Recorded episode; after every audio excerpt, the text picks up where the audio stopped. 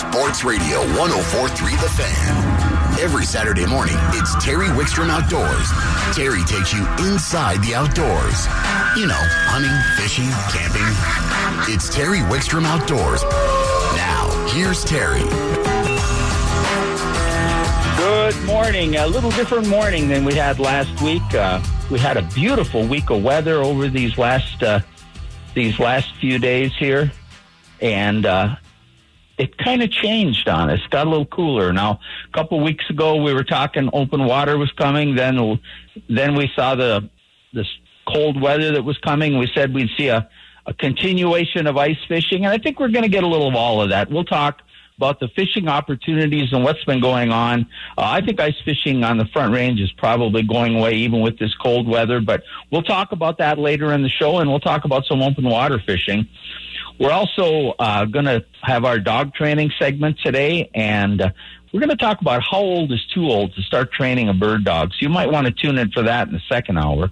We've got a lot of uh, information about the International Sportsman's Exposition uh, over the next few weeks. Uh, it's back. I believe it's March 24th through the 27th. And uh, we're going to give away tickets the next four Saturdays to that show. So you want to pay attention. There'll be we'll put out opportunities where you can win tickets to go to the show, and we'll we'll have them and we'll call for you.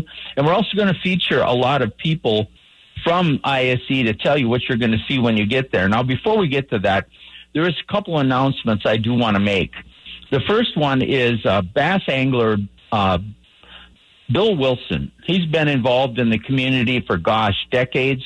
Uh, he's an avid angler, a tournament angler. He's also been the um, the director of the Cast for Kids program. I think he's been involved for over 25 years with that, and uh, just gives his time to the community. Well, he's being recognized at the Bassmaster Classic later today. He's going to be presented with the Humanitarian of the Year award from BASS for his work in the community. He's also this year going to be presented with the Ranger Brendan Unit uh, Award from uh, Larimer County. So we're just so proud of Bill. If you'd like to tune in to the Bassmaster, uh, I believe it's before the weigh and It's at 350, and it's going to be on the streaming. I don't know if it's going to be on the broadcast or not. But if you go to my uh, Facebook page, Terry Wickstrom Outdoors, there are links to everything that's going on with Bill, and he gets his awards today about 350. Such a deserving human being, a great man. We'll get him on later in the year and talk more about Cast for Kids too. Right now, let's go to the phones. And joining us, uh, she's going to be running uh, one of the theaters at the upcoming I, uh, ISE show, and that's uh, Dahlia Singer. Good morning. Good morning. Thanks for having me on. Well, thanks for coming on. You know, we have uh, three different theaters this year. The show is a little different. Um, we have our fishing theater, which my wife Karen and I will be hosting with uh, conventional type fishing presentations going on. We have the adventure theater, which is mostly hunting and fly fishing. But then over the last three years, we've always had a um, third theater, and that's the campfire theater and they chose somebody really special to run that theater. You're a uh, you're an award winning uh, outdoor journalist. You're just a caring person in the community. You're so involved with people in the outdoors. Uh, so tell us a little bit. What is the Campfire Theater? Well, thanks for, for being so nice to me. Um, the Campfire Theater is kind of everything else beyond those other theaters that you just talked about. So we host talks on short talks, really conversational with, on everything from camping to camping and outdoor gear, um, to how to get outdoors with your kids, to off roading, um, all those different things. And, and we have um, Colorado Parks and Wildlife folks there leading those. We have local experts. We have local journalists uh, like myself doing those. The people who are out there experiencing this, kind of sharing their tips and tricks and ideas to give people kind of even more access to the beautiful outdoors here in our state. Well, you know, with COVID over the last couple of years, if you go back, just rewind two years, and there was no youth sports, no professional sports. You couldn't go to a movie theater, out for dinner. You couldn't even, most trips were canceled. People were hesitant to get out in public, and some things you couldn't do even if you wanted to, concerts and things. And people turned, a lot of people turned back to the outdoors, but a lot of new people turned to the outdoors for the first time. And one of the things I found in my experience, uh, trying to recruit people into what values the outdoor brings is that it's much more difficult to get an adult into the outdoors that didn't experience it as a child. But a lot of them are trying, and it sounds like this campfire theater is just the perfect thing for them. Yeah, I totally agree. I mean, camping, hiking, everything got so much more popular, even more so than it already was here because it was a way to space out from people, to get out of your house. And I think the Campfire Theater is this beautiful opportunity because you can be super experienced and get some new ideas of where to go, or you can be starting out and just get some good advice and hear from someone one on one, kind of, and not feel like you have a silly question and you can ask that person who really knows what they're talking about. Like, I've never done this. Where should I go? Or, especially I, the talks that are about getting outside with your kids, whether it's camping or adventuring, people love those because our speakers talk a lot about the mishaps they've had that these things are going to happen and, and here's some advice on how to avoid it or how to deal with it. And I think people really appreciate that relatability and that it's not, uh, getting outside isn't about having some perfect experience, right? It's just about getting outside and doing it. And so that kind of one on one feeling in the middle of this massive expo is a really cool experience. Well, I've always been of the opinion that if something does happen, as long as it's not tragic, nobody gets hurt or anything like that, that mishaps and misadventures actually create more memories because you remember that day it rained and washed the tent away more than just a day camping because you you create those memories back in there. I'll share something with you that uh, American Sports Angling Association. This goes back about a decade, and this is well before COVID. Did a survey of adults over the age of forty, and they asked them what was their favorite memory growing up. Now, obviously, we were a little different culture back then, but fifty-two percent it was an outdoor activity. It was camping, hiking, fishing, or hunting. The next highest category was a sporting event, and that was 18%.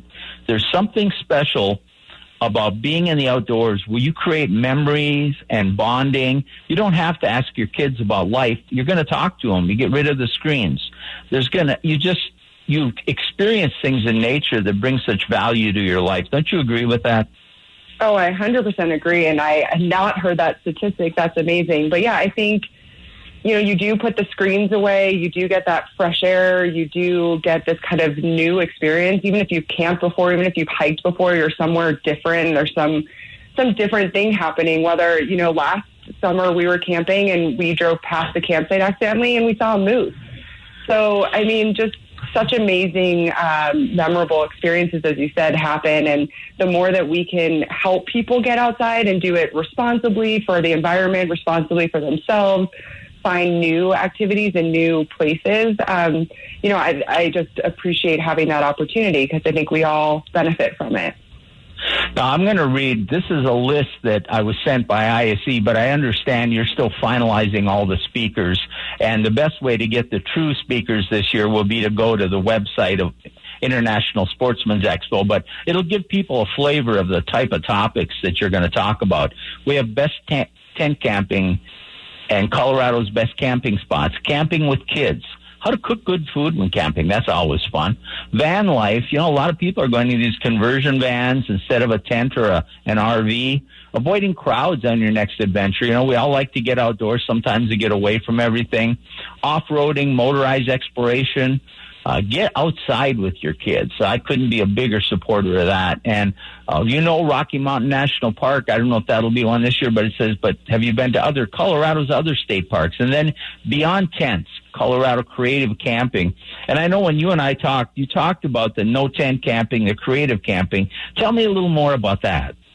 Yeah, that one I'm really excited about. Um, I don't know what what you enjoy doing, but you know, there's tent camping, there's backpacking, and then sleeping in your tent. But there's so many more places that you can get to now, like yurts, um, Conestoga wagons, um, some of the old fire towers they've converted where you can rent them. And so I think it's kind of it's not quite glamping, um, which is its whole own category and so popular right now. But it's kind of a way to have a slightly more comfortable, um, out of the elements a little bit camping, and not having to carry your tent and things like that and pack all that, and just try something new and sleep somewhere different. And I think it can be a really great way, especially with your if you're going with kids, um, to get them outside without the whole sleeping on the ground thing. Or maybe you have a, a husband or wife who doesn't like sleeping on the ground. So there's some cool stuff out there, and we have um, a great local travel expert who's going to be leading that talk. She also has kids and has done some of these trips with her kids, so there will be a little of that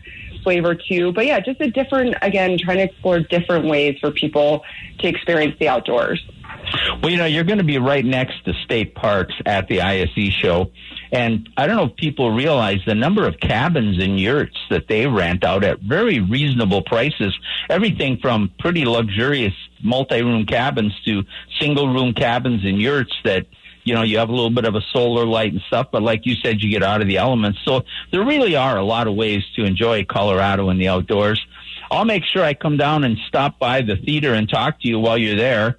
Um, I'll of course be at the fishing theater, but it just sounds like you got a lot to bring. Couple last comments before we let you go.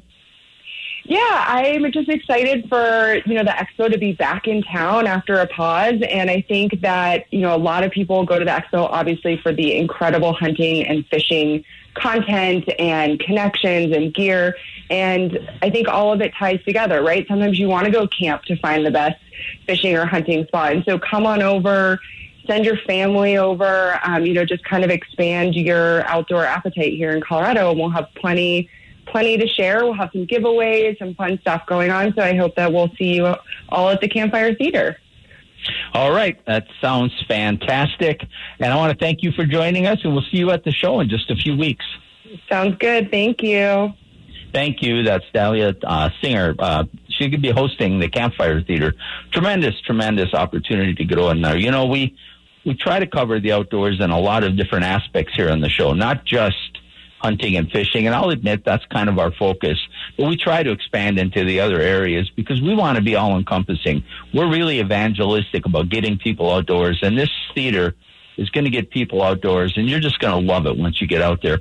We're going to take a time out. We come back. We're going to take you to one of Colorado state parks and find out what's going on there in the next couple weeks on Terry Wickstrom Outdoors, presented by Jack's Outdoor Gear on 1043 The Fan.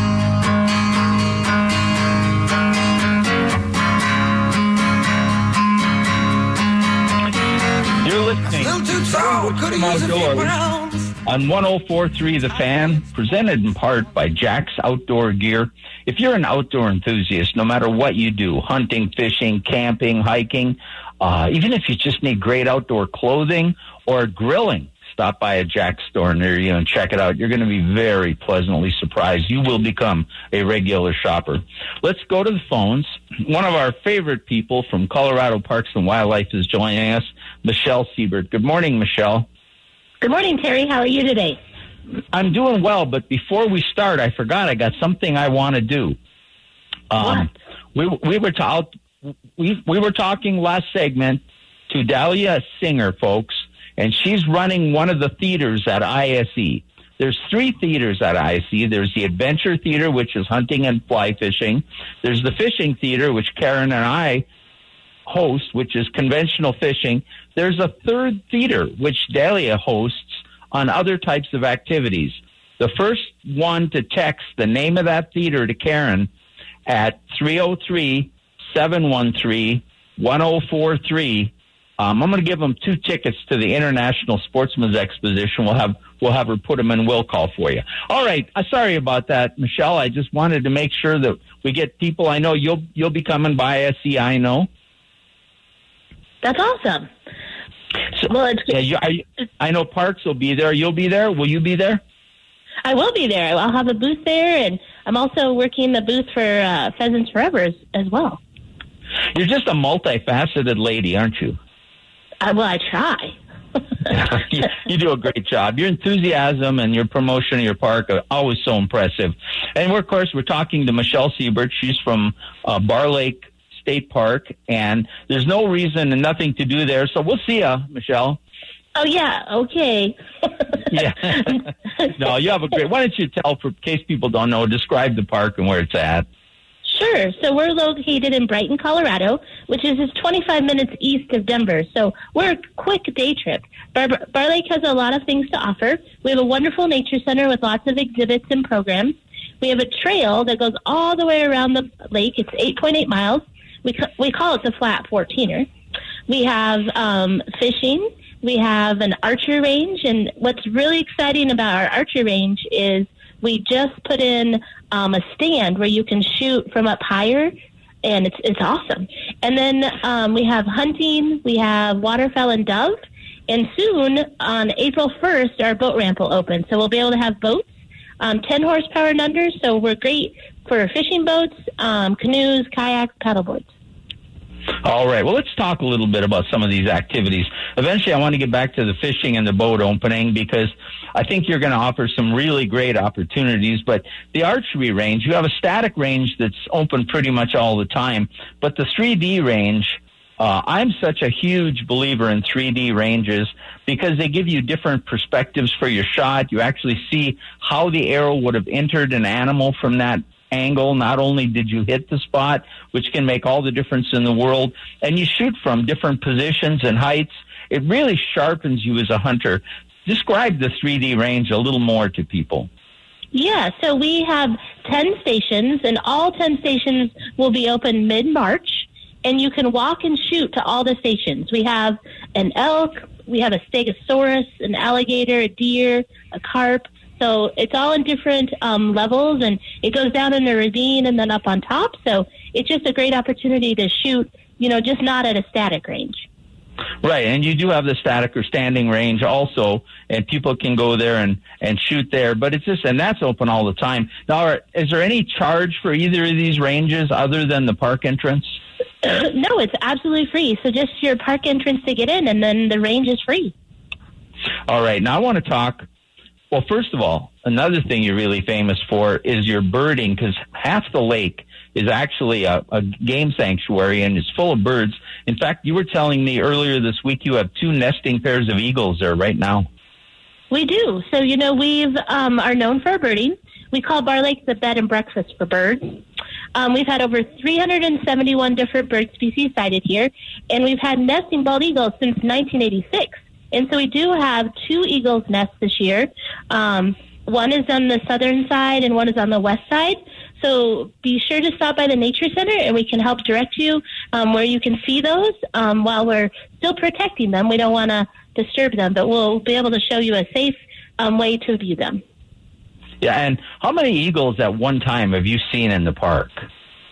Um, you know, this year we haven't seen as many because we didn't have a lot of open water because they like to fish. But the most we've seen in one day um, two years ago was 110. Wow. You know, it's amazing where eagles have come. They were once endangered and threatened. They're still on the protected list. but eagles have become almost common, but you never get over the beauty and wonder of watching that magnificent bird fly and fish and just interacting with it. It's just fantastic. Now I want to talk to you about the boating and fishing opportunities. Your boat ramps will open April 1st and you'll have ANS inspectors there. Will non trailered boats have access before that, or is you going to leave that wait until you're sure there's ice free and open it all at once? If the ice goes off, we will open it to um, to not trailered boats, untrailered boats, so canoes and kayaks. So as soon as the ice comes off and we can get the buoys out there um, and the dock out, we'll be able to open it up. So it might be open up earlier um, than April 1st, but on April 1st, trailered vessels can come in. All right, and it's a great lake to to do kayaks and canoes because a 10 horsepower limit. Um, keeps the wakes down so you're not fighting uh, big surfboarding wakes and those type of things. Uh, and still people with big boats, as long as they have a kicker or use their electric, can go out there and fish, right? That is true. So you just can't use your big motor. We just ask that you keep it up out of the water and then um, you can be on the lake. Right. Now, the fishing there, you have quite a number of species in that lake. Tell us what you see being caught there on a typical season. Yeah, so um, May and June are probably our best months for for walleye, but we have trout, we have um, bass, we have um, carp. Um, yeah, so and, and wiper, the wiper, they'll give you a run for your money. So we have lots of different species and opportunities where you can fish from shore or you can fish from a boat. And we have an ADA accessible fishing pier that was recently built. So, you know, we really have um, opportunities for everybody. And I would think that, first of all, you can tell us the water levels are probably coming up with the recent warm weather we've had. I would think you're not too far away from seeing some of that ice recede from shore, well, there will be shore fishing opportunities. Is that what you're saying? Yeah, so we are filling. The water is coming in quite fast now, and then um, so we are seeing some open water near the boat ramp, just along the shore. So um, we'll see what this this weather this weekend does, but we are seeing some open water. And of course, you're gonna you get stocked in the spring with trout. Are you going to be stocked recent in the near future? You know, our fish hatchery truck's going to be here on Monday, so um, that'll be our first stocking of the year. Wow, that might be a good time to go out and fish that open water area by the boat ramp. It might, yeah.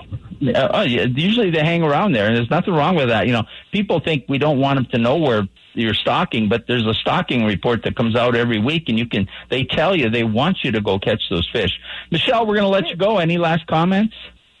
Um, no, just um, come out to Barr Lake, and we have lots of activities that you can go to our website or our Facebook um, Facebook to sign up. All right, thank you. That's Michelle Siebert from Barr Lake. Do we have a winner on? We don't have a winner yet on uh, ISE tickets. All right, so somebody ISE tickets. We mentioned three theaters in our first segment today. We mentioned the Adventure Theater, and we mentioned the Fishing Theater. There's a third theater that our first guest was the host of that has at ISE. And it has something to do with something you sit around and kind of sparks and crackles. So think about that. First person to text, you get two free tickets to the International Sportsman's Exposition. We're going to take a time out. We'll come back with more outdoors on Terry Wickstrom Outdoors on 1043 The Fan. We're going to go to Jason Clay from Parks and Wildlife here in just a second. But before I do that, um, on Sundays at ISE, we're talking a lot about ISE, which this year, and last year there wasn't one because of COVID. This year it's been moved ahead to March 24th through the 27th. On that Sunday, we like to, at the fishing theater, we like to really promote getting kids and families and anybody that hasn't fished before into fishing. So we call that our family fishing day.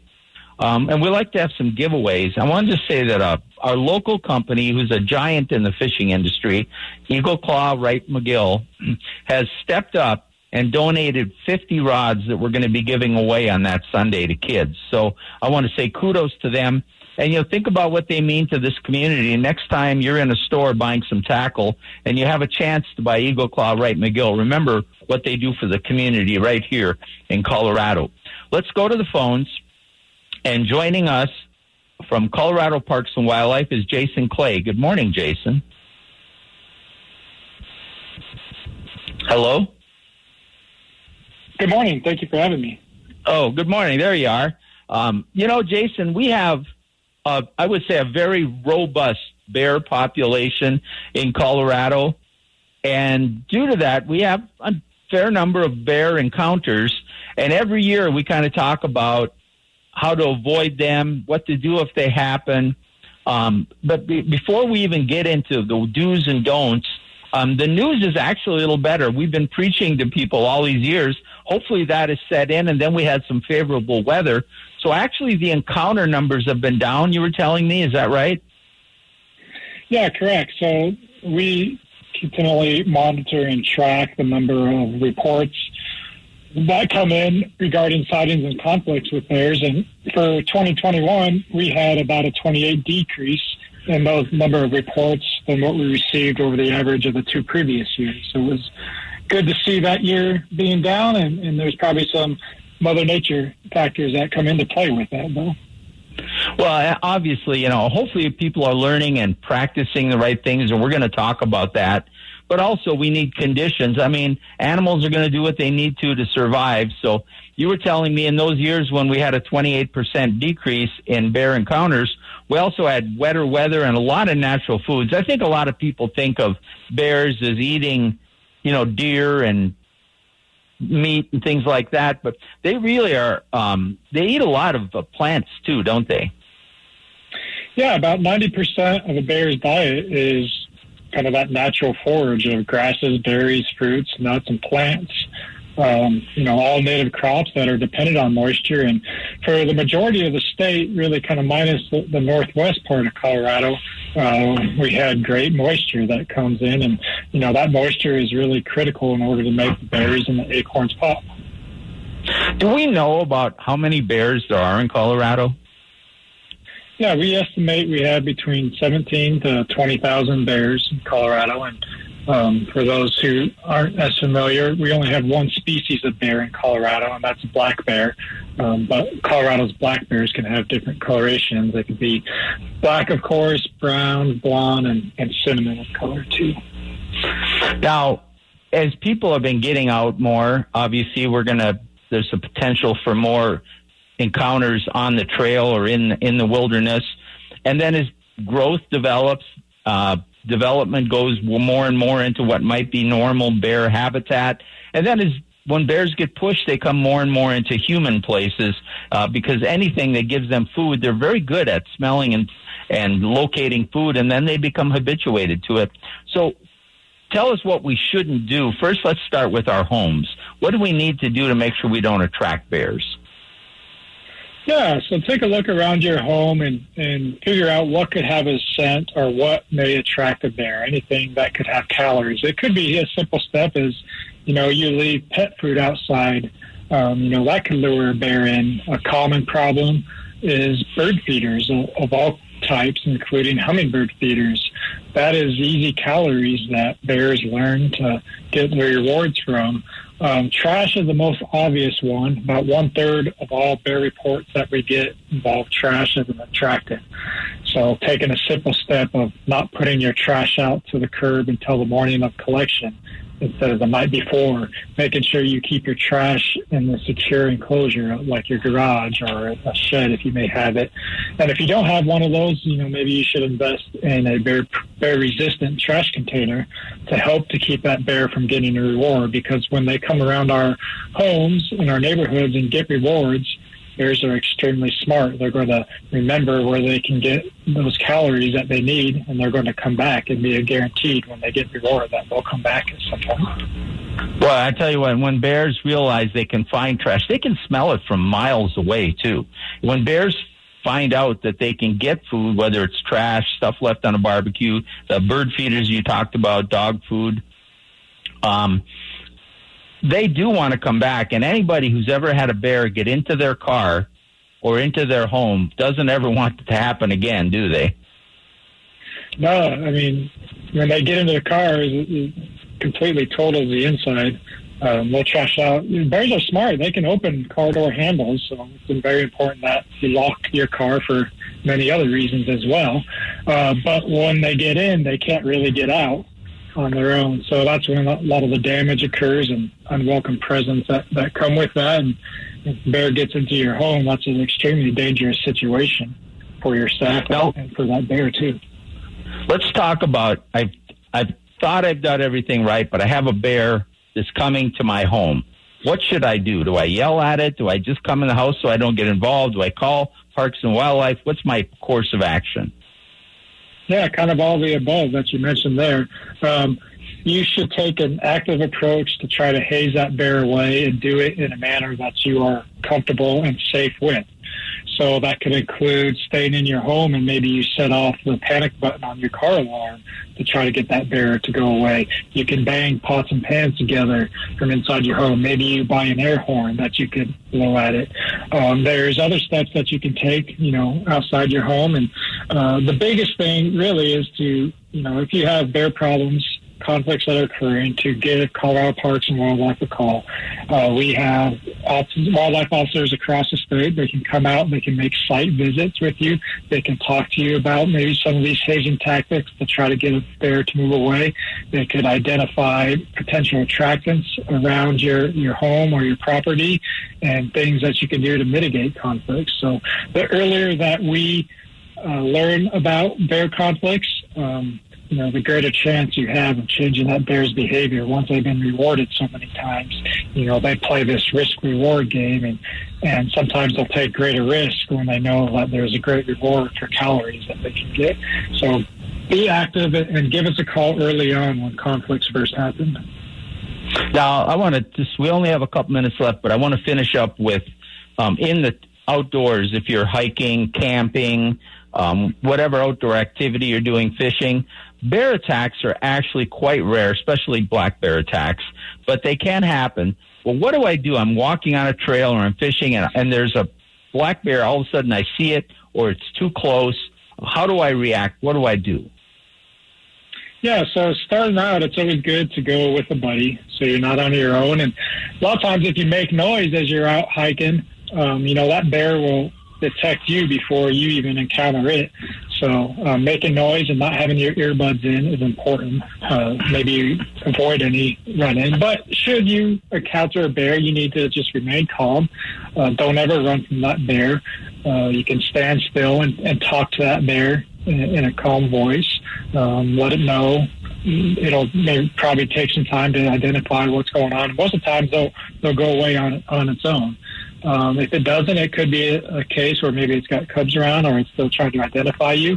You should back away slowly. Again, don't ever run. Uh, give that bear an escape route um, and try to get yourself out of that area. And the, like you said, in the very rare instance, if a bear does attack, um, you need to, to fight back with everything that you got. Uh, against that bear. But those are extremely rare, and there's a lot of things that you can do in advance to try to avoid you know, getting yourself in that situation. Jason, tons of great information there. Is there more information on the CPW website people can go to? Yeah, on our website, we have a whole section on living with wildlife that helps you uh, with a very different, various different species of ways you can mitigate conflicts with them, including bears. We have loads of information on bear proofing your home, what to do if you're camping and hiking in bear country, um, and just living with bears in general. So we encourage people to get online and, and find some of those educational resources we have for them. All right. Jason, thanks so much for joining us. Great information. I know we cover this every year. I'm so glad to see we're making headway. Um, we love to see the bears if we do it from a safe distance or part of being outdoors in Colorado. But we do have a very robust population and we do need to take into consideration what those interactions can lead to. Thank you for joining us. Yeah, thank you, Terry. Thank you that Jason Clay from Colorado Parks and Wildlife. By the way, I kind of remember some of the things we talked about because later on in the show, I might give away some more ISE tickets based on this. You're listening to Terry Wickstrom Outdoors, presented in part by Jack's Outdoor Gear on 104.3 The Fan. You're just a teardrop in my eyes. Each night I cry myself to sleep. You're just a memory of a love I somehow couldn't keep. You're an empty You're listening to Terry Wickstrom Outdoors on 104.3 The oh Fan. A Teardrop My Eyes is actually a, a song from the latest release of Wickstrom and Dobrith, our musical group that you can find on your local streaming, along with our other releases. You know, I may use that in an ISE giveaway ticket here later in the show too. We got lots of things. I think about the bear thing too. Hey, let's go to the phones. Joining us from Brad Peterson Outdoors is Brad Peterson. Good morning, Brad. Good morning, Terry. Um, you know that was great information about the bears. They are coming out now, coming out of hibernation. So that was a really good segment. I like when we come on. People are learning, Brad. You know, they're getting, they're starting to understand as we get more and more people outdoors. They're starting to uh, you know, we're getting a lot of new people outdoors, a lot of people moving into territories where other people live. And I think they're really starting to understand their interaction with wildlife. Oh, that's that's very true. And and you know, your first segment talking about the alternative to tent camping kind of plays into that as well, as far as you know, getting people who maybe are new to the outdoors out there experiencing stuff, but maybe not having to go all the way to the tents, and you know, learning about the wildlife and all that stuff. I know as you've been talking all day, it's if you want to learn more about it, one of the best opportunities coming up is the ISE show at the end of the month. Yeah, and you know, I, we ran out of time with Jason, but we didn't talk about how to store stuff when you're camping and what the Bears do seasonally. So I'm going to have to get Jason back on and kind of go over that a little bit more so people really understand it. It is important. But let's talk some fishing. Um, I know you've been out checking places. I've been out checking places. I know we're headed for some colder weather this week, but we had some real warm weather. The sun, when it's at this high angle, even when it's only like 30 degrees, doesn't help the ice any. Um, I have personally decided I'm done ice fishing. Now we're going to talk ice fishing the next segment with Nate, and there's still going to be opportunities. But I'm going to start getting ready for open water. I just think the ice down on the front range is getting a little shaky. What are you seeing out there? I I completely agree with you, Terry. Now I've only looked kind of the northern front range, you know, Longmont up north, so I can't speak about the Denver metro area. But uh, this area up here, I was by St. Vrain, you know, just earlier today, and Sandpiper is about a third open, and Blue Heron's completely frozen still, but the ice has that real cloudy look. Doesn't look to have much real good structure to it. So even though we're going to get this colder temperatures, if anyone's even thinking about going out, you need to think, treat it as as though it's brand new ice conditions, and be extremely oh, I, cautious. But I'm I'm putting all my stuff away, and you know, uh, spooling up my my open water reels and kind of organizing tackle and doing that for this uh, cool temperatures this week. Yeah, I, I think that they're up in the mountains. Obviously, there's still going to be a good solid month or more of ice fishing opportunities, and we will talk about those later in the show and in the upcoming weeks because it is great and and can be some of the best ice fishing of the year. Another thing down here, as we get this ice changing, refreezing, a lot of times it can be safe, uh, but it's so difficult to tell because early on in the year when you're testing the ice, and we talk about using a spud bar or drilling a hole and measuring it and give guidelines kind of. Those guidelines say this many inches supports this, but that's good, hard, clear ice. The ice you're encountering this time of the year, a lot of the time, as you mentioned, it's that cloudy, honeycombed ice, and it can be structurally so weak that you're thinking you're on several inches of ice, but really there's almost nothing supporting your weight. And if there's a spring or a flow underneath or a little bit of snow adding weight to an area, it can get dangerous in a hurry. Yeah, it absolutely can. You know, and and the other thing is you were talking about with the the higher sun angle and the the warmer solar heat is you you might be able to find a spot that has you know ice that you can go out on first thing in the morning. By eight thirty, your path back may have gone bad you know, nine o'clock in the morning. It's it's not uncommon for the ice to go bad that quick.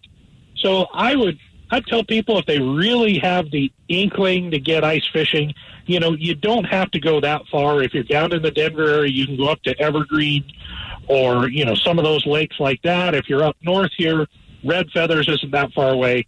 Just go up in the hills a little bit and you're not going to be worrying about those conditions for at least a few more weeks to where you have to really be as concerned about the ice. Well, and you mentioned some of the ponds at St. Vrain are there's a lot of open water.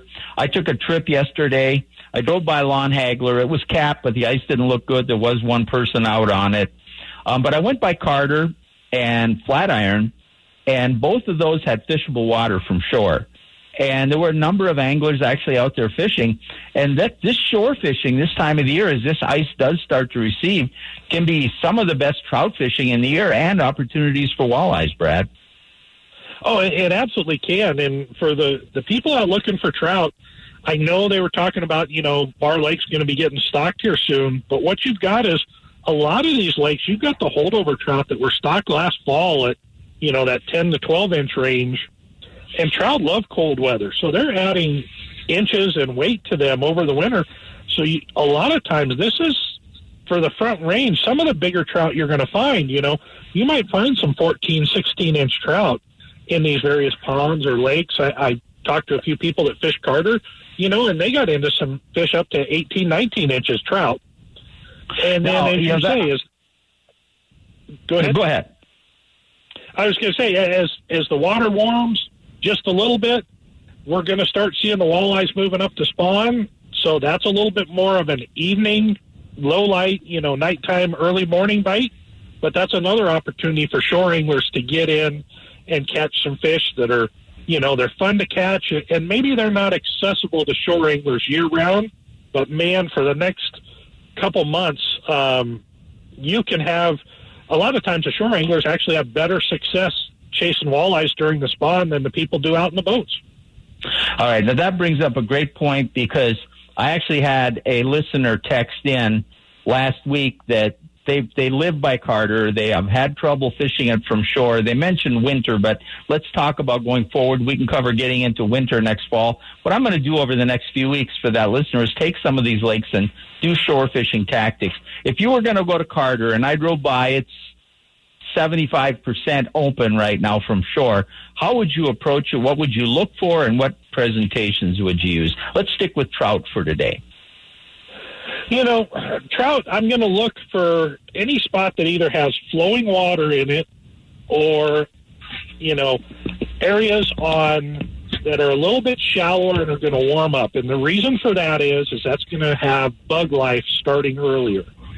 And so that's going to bring the bait fish in and kind of bring that whole life cycle in. So that's where I'm going to be looking to go, not an area that's that's covered in shade most of the day, but a place that's getting good sun exposure. And then the presentations I'm going to use, uh, there's probably three that I would be using. The first is going to be a jig, whether it's a hair jig or a jig and a, a twister, something like that. Either really slow on a twister, a slow straight retrieve, or uh, bouncing it off the bottom and letting it sit there for a bit so the fish can come up to them. The second is going to be some sort of a suspending jerk bait, whether that's like a, uh, a Rapala Husky jerk or, um, you know, one of the rip stops. One of those that's you can reel and then stop, and it's just going to hang there in the water column. That those two are going to be my two artificial presentations.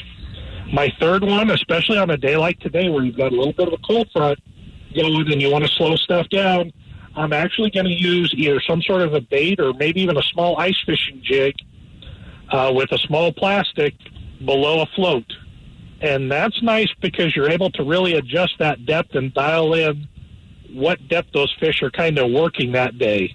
So those would be kind of my three three main presentations I'd be using for trout up at Carter right now. We are out of time, Brad. If people want to get a hold of you or more information, how do they do that? Uh, the best way is to look me up online on Facebook at Brad Peterson Outdoors, or they can give me a call at 303 829 3998. All right, my friend. We will talk to you again very soon. Thanks, Brad. Thanks, Terry. We're going to take a quick time out, but before we do, before we do, we're going to go back to a couple segments ago, and I hope you were paying attention about the Bears. Whoever texts 303-713-1043 and tells me, tells Karen one of the three main things that attract bears to your home. Three main things.